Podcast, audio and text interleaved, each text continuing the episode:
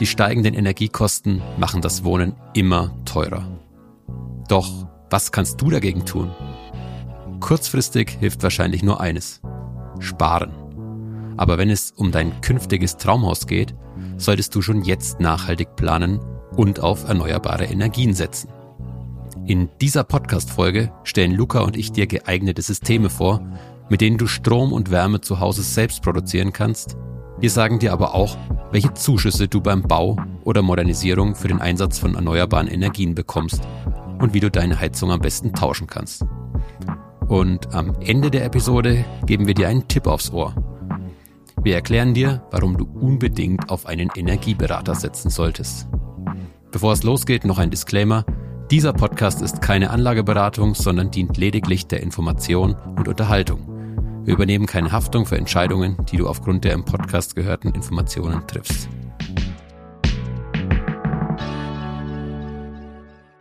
Hi Luca. Hi Flo. Na, hast du den Förderdschungel gut überlebt? Ja, gerade so. Also es ist natürlich schon ein sehr komplexes Thema, weil sich so viel ändert und weil es halt einfach so schnelllebig ist und wirklich sehr, sehr komplex. Deswegen bin ich gespannt, was wir heute machen. Ja, für alle ZuhörerInnen, die in Folge 4 nicht dabei waren, da haben wir uns um Fördermöglichkeiten für den Hausbau, für den Hauskauf, da haben wir uns darum gekümmert. Und war ein sehr komplexes Thema. Hört da gerne nochmal rein. Wir haben auch über Fördersätze gesprochen. Also hört da gerne rein.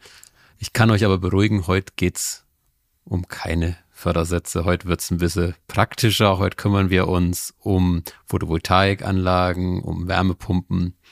Ja, aber um Fördersätze geht's heute nicht, Luca. Das ist schon mal sehr entspannt. Genau, also wir haben ja beim letzten Mal hauptsächlich auch über Neubau gesprochen und haben das Thema Modernisierung etwas ausgeklammert. Das wollen wir heute hauptsächlich ansprechen, vor allem auch das Thema Heizkosten. Ja, die überall in den Nachrichten ist von den Energiekosten die Rede, die ja gerade regelrecht explodieren oder schon explodiert sind. Wie sieht's denn bei dir aus? Hast du schon mal auf deine Heizkostenrechnung geguckt?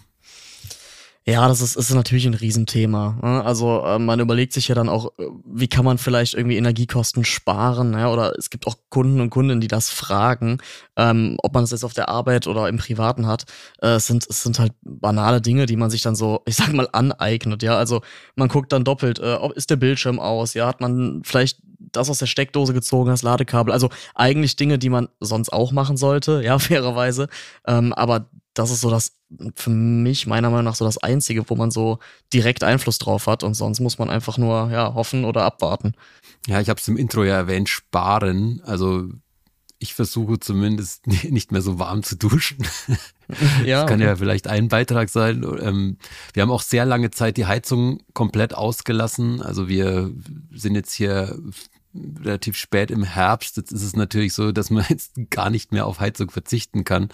Aber wir haben versucht, wirklich relativ lange in unserer Wohnung die Heizung auch auszulassen.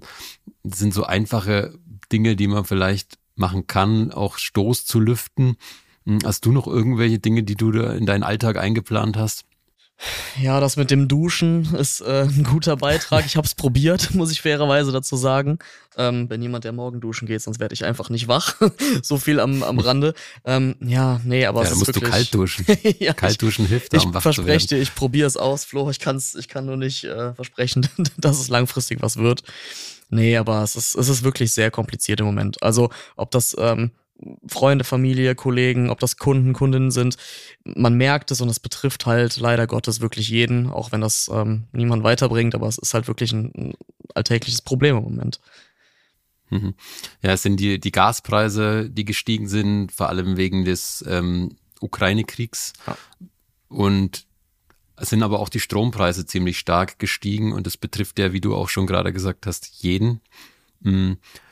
Wie sieht's denn bei deinen Kunden aus, bei den Kundinnen und Kunden? Sind da viele da, die dir auch klagen? Kommen die zu dir in die Beratung und fluchen dann erstmal auch über die aktuelle Situation? Ja, absolut. Ich meine, ich muss fairerweise dazu sagen, ist auch natürlich auch ein bisschen meine Aufgabe. Ja, also für sowas bin ich meiner Meinung nach auch da. Ja, also die Leute bei diesen Problemen zu unterstützen und abzuholen. Ja, mal ganz davon abgesehen, Finanzierung oder keine Finanzierung. Ja, natürlich. Also ich krieg's natürlich auch mit, ob das jetzt Kunden sind, die einfach nur mal fluchen, um das Ganze abzulassen, sage ich mal, oder halt wirklich die sagen, dass sie mehr Geld sparen müssen. Ja, man sieht's in der Bank, wenn Kunden an ihr Erspartes gehen, Kundinnen, oder die Daueraufträge abändern. Ja, also man merkt es wirklich. Es ist nicht nur in den Nachrichten, sondern es ist wirklich, ich sehe es jeden Tag. Die Leute beschäftigt es und es ist für manche mehr, für manche weniger, aber es ist ein Riesenproblem. Bei uns in der Wohnung ist es so, wir haben das Glück, muss man ja sagen, dass unsere Heizung keine Gasheizung ist, sondern dass wir hier an Fernwärme angeschlossen sind. Aber wenn man sich die deutschlandweite Statistik mal anguckt, dann sind gut 52% und damit mehr als die Hälfte der Wohnungen in Deutschland mit Gas beheizt. Ist das auch sowas, was so deine Kundinnen und Kunden, was sich da auch widerspiegelt? Ja, absolut. Ich habe ein, zwei Beispiele von Kunden, die von der Ölheizung abrüsten wollten oder aufrüsten wollten auf eine andere Quelle, sage ich mal. Die sind jetzt, so doof es klingt, aber die sind froh, dass sie diese Ölheizung noch haben, weil sie einfach argumentieren, klar, der Ölpreis ist auch exorbitant gestiegen, da müssen wir nicht drüber diskutieren, aber die haben jetzt den Öltank einmal befüllt und wissen quasi, mit x Euro Einsatz kommen wir jetzt über den Winter. Ja, also diese Planungssicherheit dahinter vielleicht ein bisschen, aber ja, ganz, ganz viele Kundinnen und Kunden und ich unter anderem auch haben eine Gasheizung und auch die Neubauten sind im Normalfall, so das, was ich die letzten Jahre begleiten durfte, sind mit Gasheizung ausgestattet. Genau, und wenn es keine reine Gasheizung ist, dann ist es eine Gashybridheizung, war ja auch bis vor 1 oder 2 Jahren auch noch absolut, was die meisten auch umgerüstet haben und was auch bis vor kurzem noch gefördert wurde. Also im Moment ist es tatsächlich, weiß nicht, ob es Zufall ist oder ob es jetzt einfach Zukunftsmusik wird, dass wirklich gefühlt jeder zweite Kunde, Kundin mit einer Anfrage nach einer Photovoltaikanlage kommt, ja, also kurz PV-Anlage quasi, so, ich glaube offiziell heißt es Solarstromanlage, quasi dass Solarzellen auf dem Dach hast, die quasi die Sonnenstrahlung in elektrische Energie umwandeln, ja, und man sich so quasi sich selbst bei den Energiekosten unterstützen kann. Das ist im Moment wirklich jede zweite Anfrage und ich denke, dass das auch immer weiter zunehmen wird. Also man hört ja auch immer von Problemen, dann so eine Photovoltaikanlage zu bekommen. Ist das aktuell auch der Fall? Das ist ein Riesenproblem, Flo. Ganz, ganz viele Kunden sind schon in Gesprächen mit Handwerkern, ja, oder mit Zulieferern. Ich bin super froh, dass ich da auch ganz gut connected bin oder den einen oder anderen guten Kontakt habe, sodass man den Kunden und Kundinnen da auch weiterhelfen kann. Wir sprechen über Lieferzeiten von, ich sage jetzt mal als Beispiel, 4 Monaten und falls du dich oder jemand der ZuhörerInnen sich damit schon beschäftigt haben, 4 Monate ist wohl im Moment sehr, sehr schnell. Also normal, so das, was ich mitbekomme, ist eher so Richtung 1 Jahr. Okay, beim Thema 1 Jahr, ich habe vorhin gelesen, ist jetzt wieder natürlich ein anderes alternatives Heizsystem, aber bei der Wärmepumpe sind wir mittlerweile bei über 1 Jahr. Ist ja auch gerade was, wo viele kommen und auf Wärmepumpe umstellen wollen. Definitiv hatte ich auch eine Anfrage und der Kunde in dem Fall hat dann irgendwie aus einem großen Zufall irgendeine Pumpe organisiert, die eigentlich für ein Schwimmbad vorgesehen war, aber die haben es irgendwie nicht umgesetzt und der war super happy, dass er diese Pumpe nutzen konnte. Also wie gesagt, frag mich bitte nicht, wie das funktioniert, aber er war super froh, weil er irgendwie nur 2-3 Monate drauf warten musste und halt nicht, wie du gesagt hast, über 1 Jahr. Jetzt ist es ja so, dass bei den Förderungen seit 15. August werden keine Gasheizungen mehr gefördert von der BAFA und es soll aber, also es ist noch nicht beschlossen, aber die Bundesregierung plant beim Heizungstausch weiter strengere Regeln und ab 2024 soll dann jede Heizung zu 65% mit erneuerbaren Energien betrieben werden. Bei all dem, was wir gerade schon besprochen haben, über PV-Anlagen, über Wärmepumpen, wo man so exorbitante Wartezeiten hat, wie realistisch hältst du denn, dass dieses Ziel bis 2024 überhaupt eingehalten werden kann? Und auch von dem, was deine Kundinnen und Kunden dir erzählen? Ich halte es für sehr schwierig. Das ist meine persönliche Meinung. Gerade durch die aktuelle Situation, also Thema Inflation, ja, also das, was ich jeden Tag mitbekomme, ist, dass wirklich jeder im Moment guckt, dass das Geld beisammen hält, ja. Und sowas hat es ja auch alles mit Kosten zu tun, ne? Ob das jetzt der Bauträger ist, der die Kosten mit einrechnen muss oder die Privatperson, auch wenn es die Förderung gibt, ich halte das als sehr, sehr unwahrscheinlich. Luca, ich weiß von dir aus dem Vorgespräch, dass du in Sachen Heizungstausch auch den ein oder anderen Kunden oder die ein oder andere Kundin hattest, die da ganz spezielle Erfahrungen gemacht haben in letzter Zeit. Ja, absolut. Und da lag es quasi auch an allen Parteien. Es war ein älteres Ehepaar und da ging es auch um den Heizungstausch einer älteren, ich glaube, es war sogar eine Ölheizung, die getauscht wurde. Bin ich mir aber jetzt nicht mehr 100% sicher. War auf jeden Fall eine Bestandsimmobilie und die hat langsam den Geist aufgegeben. Also sie wollten auch nachhaltiger werden, aber da war es wirklich abzusehen, dass die auch nicht mehr funktioniert. Und dann mussten wir wirklich gucken, dass das Geld frühzeitig da ist, dass der Heizungsbauer frühzeitig da ist, dass der Heizungsbauer auch nicht nur da ist, sondern auch die Materialien mit der Heizung hat. Es war auf jeden Fall alles kurz auf knapp und da war es wirklich so, dass die Kunden, ich bin mir nicht mehr sicher, ob es 1 oder 2 Nächte, aber wirklich ohne Heizung gefühlt im Schlafsack übernachten durften. Das fanden die aber eigentlich ganz witzig, kann man dazu sagen. Also denen geht's auch heute noch super gut. Aber das war dann schon so eine Situation, wo man sich wirklich denkt, mein Gott, ob das alles so sein muss oder ob das wirklich alles so richtig läuft. Aber sie haben es mit Humor genommen, ich dadurch dann hinterher auch. Und es geht allen Beteiligten gut. Das ist schön, wenn es allen Beteiligten gut geht. Also wir haben über Photovoltaikanlagen schon gesprochen, über Wärmepumpen. Ansonsten gibt's da natürlich noch weitere alternative Heizsysteme oder erneuerbare Energien, gerade wenn ich jetzt mal an Biomasse denke. Ich habe vorhin angesprochen, dass unsere Wohnung hier zum Beispiel an Fernwärme angeschlossen ist. Dann gibt's ja aber noch so ein paar andere, ich sage jetzt mal wilde Dinge, wie zum Beispiel eine Windkraftanlage im Garten. Kam sowas schon mal bei dir unter? Also bei mir fairerweise noch nicht. Ich kann mir aber gut vorstellen, dass das bestimmt das ein oder andere Mal kommen würde. Vielleicht nicht ganz ernst, aber vielleicht auch ernst gemeint, weil, wie gesagt, man merkt es wirklich, die Leute sind echt verzweifelt, ne? Je nachdem, in welche Richtung es geht. Und vielleicht als Alternative würde ich gerne begleiten, wäre für mich auch neu, aber zur Frage gab es bisher noch nicht, nee. Was mir irgendwie permanent auch in meinen Instagram-Feed eingespielt wird, liegt wahrscheinlich auch daran, dass ich aktuell immer noch nach einer Immobilie suche, ist das Thema Photovoltaikanlage für den Balkon. Mhm. Also so Energiekraftwerke, glaube ich, für die Wohnung oder so wird es mir immer angepriesen. Ja, habe ich tatsächlich auch gesehen. Jetzt nicht auf Instagram, sondern war, glaube ich, ein Beitrag im Fernsehen, bin ich mir jetzt nicht mehr ganz sicher. Gab's so noch nicht, die Anfrage, aber ist alles möglich. Also ich meine, in dem Moment, wo man sich damit besser stellt und wo man wirklich sagt, hey, das bringt mir was, why not? Also warum nicht? Das könnte man überlegen, klar. Also es klingt alles immer so leicht und so schön und gut, wenn man auf erneuerbare Energien auch umsteigt, aber man muss natürlich auch die Kosten dieser Anlagen auch mit berücksichtigen. Ich habe jetzt einen interessanten Artikel gelesen, was so das Nonplusultra wohl ist und auch wohl die kostengünstigste Variante. Das wäre eine Wärmepumpe in Kombination mit einer Photovoltaikanlage. Also wo der Strom für die Wärmepumpe über eine Photovoltaikanlage betrieben wird. Okay. Also es ist wohl auf 5 Jahre gerechnet die kostengünstigste Variante. Man muss natürlich dazu sagen, das ist, ich habe das aus einem Artikel und da hat man eben diesen Versuch gemacht. Also das kann man natürlich nicht pauschal sagen für alle, aber ist eine Möglichkeit. Gibt es da Kundinnen und Kunden, die mit solchen Lösungen auch schon zu dir kommen? Oder kommen da auch wildere Vorschläge? Also dazu muss ich fairerweise sagen, mittlerweile kenne ich mich auch ein bisschen aus, ja, ich meine, man sieht den Kostenvoranschlag und spricht natürlich auch mit den KundInnen drüber, aber kann ich dir so gar nicht beantworten, weiß ich nicht. Was ich nur immer sehr interessant finde, ist, also du hast gerade über das Thema Kosten gesprochen, wo die Unterschiede liegen, ja, also das eine Kundengespräch, da sprechen wir über 10.000, 15.000 Euro, die anderen Kunden planen für 50.000 Euro eine PV-Anlage. Natürlich gibt es Unterschiede, ja? Qualitativ wahrscheinlich und mit Speicher und ohne etc. Aber natürlich fragt man sich trotzdem, was muss man jetzt ausgeben, was muss man vielleicht nicht ausgeben, was ist auch vielleicht einfach nur teurer, weil derjenige gerade liefern kann. Ja, das gibt es leider auch da draußen. Ist wirklich echt spannend.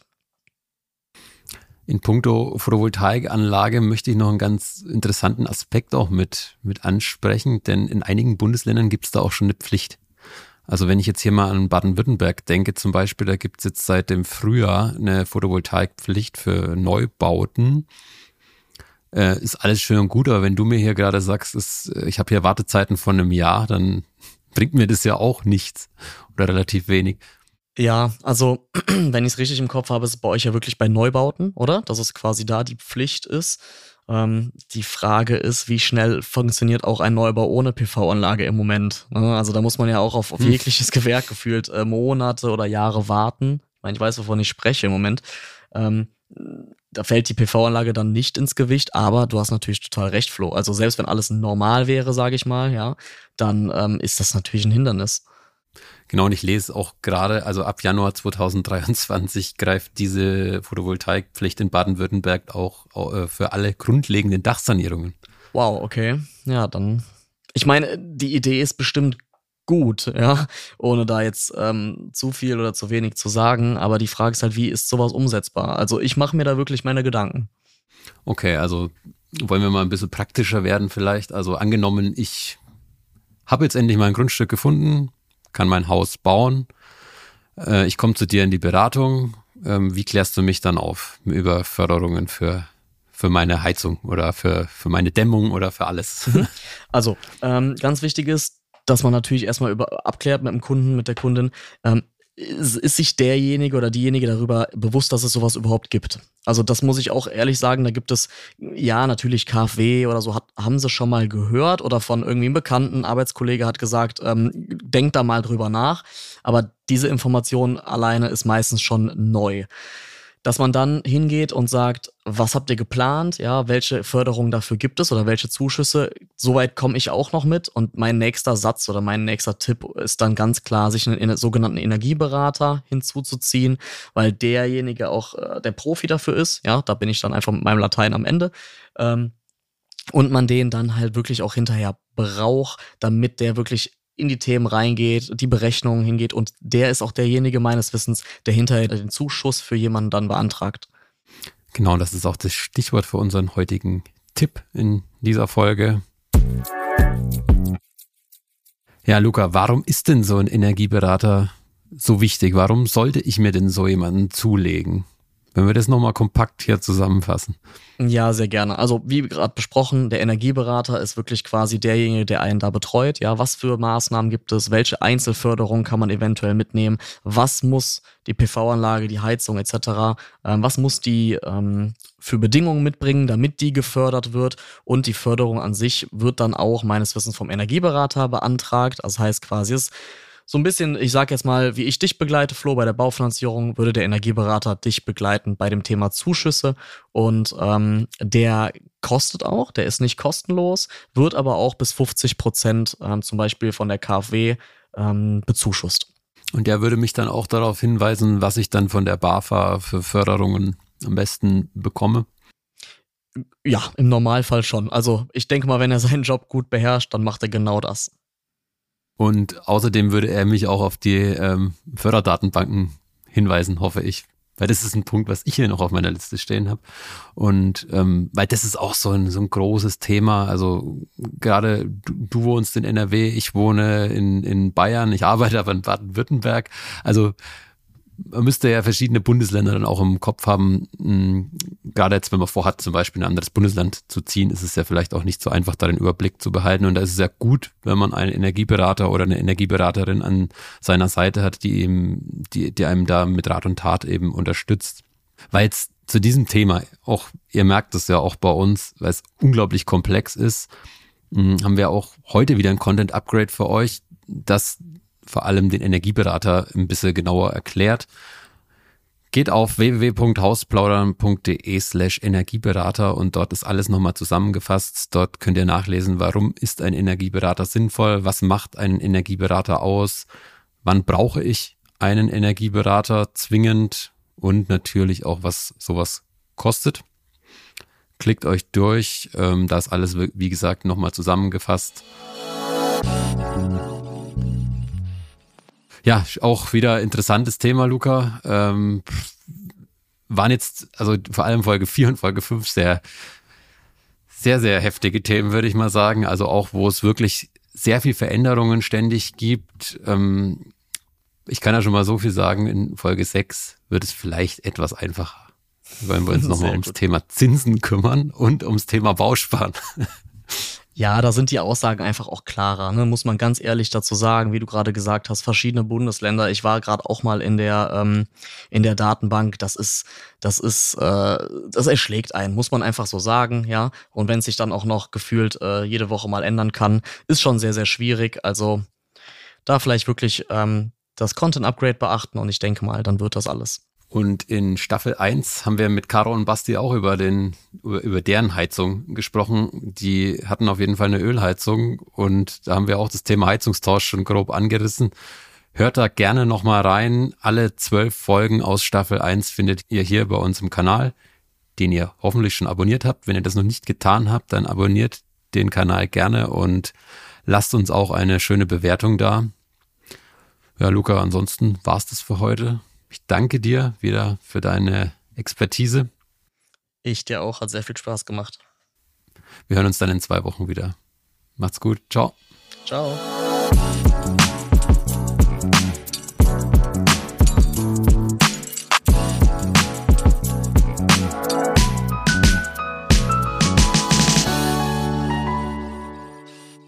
Dieser Podcast wird produziert von Podstars bei OMR.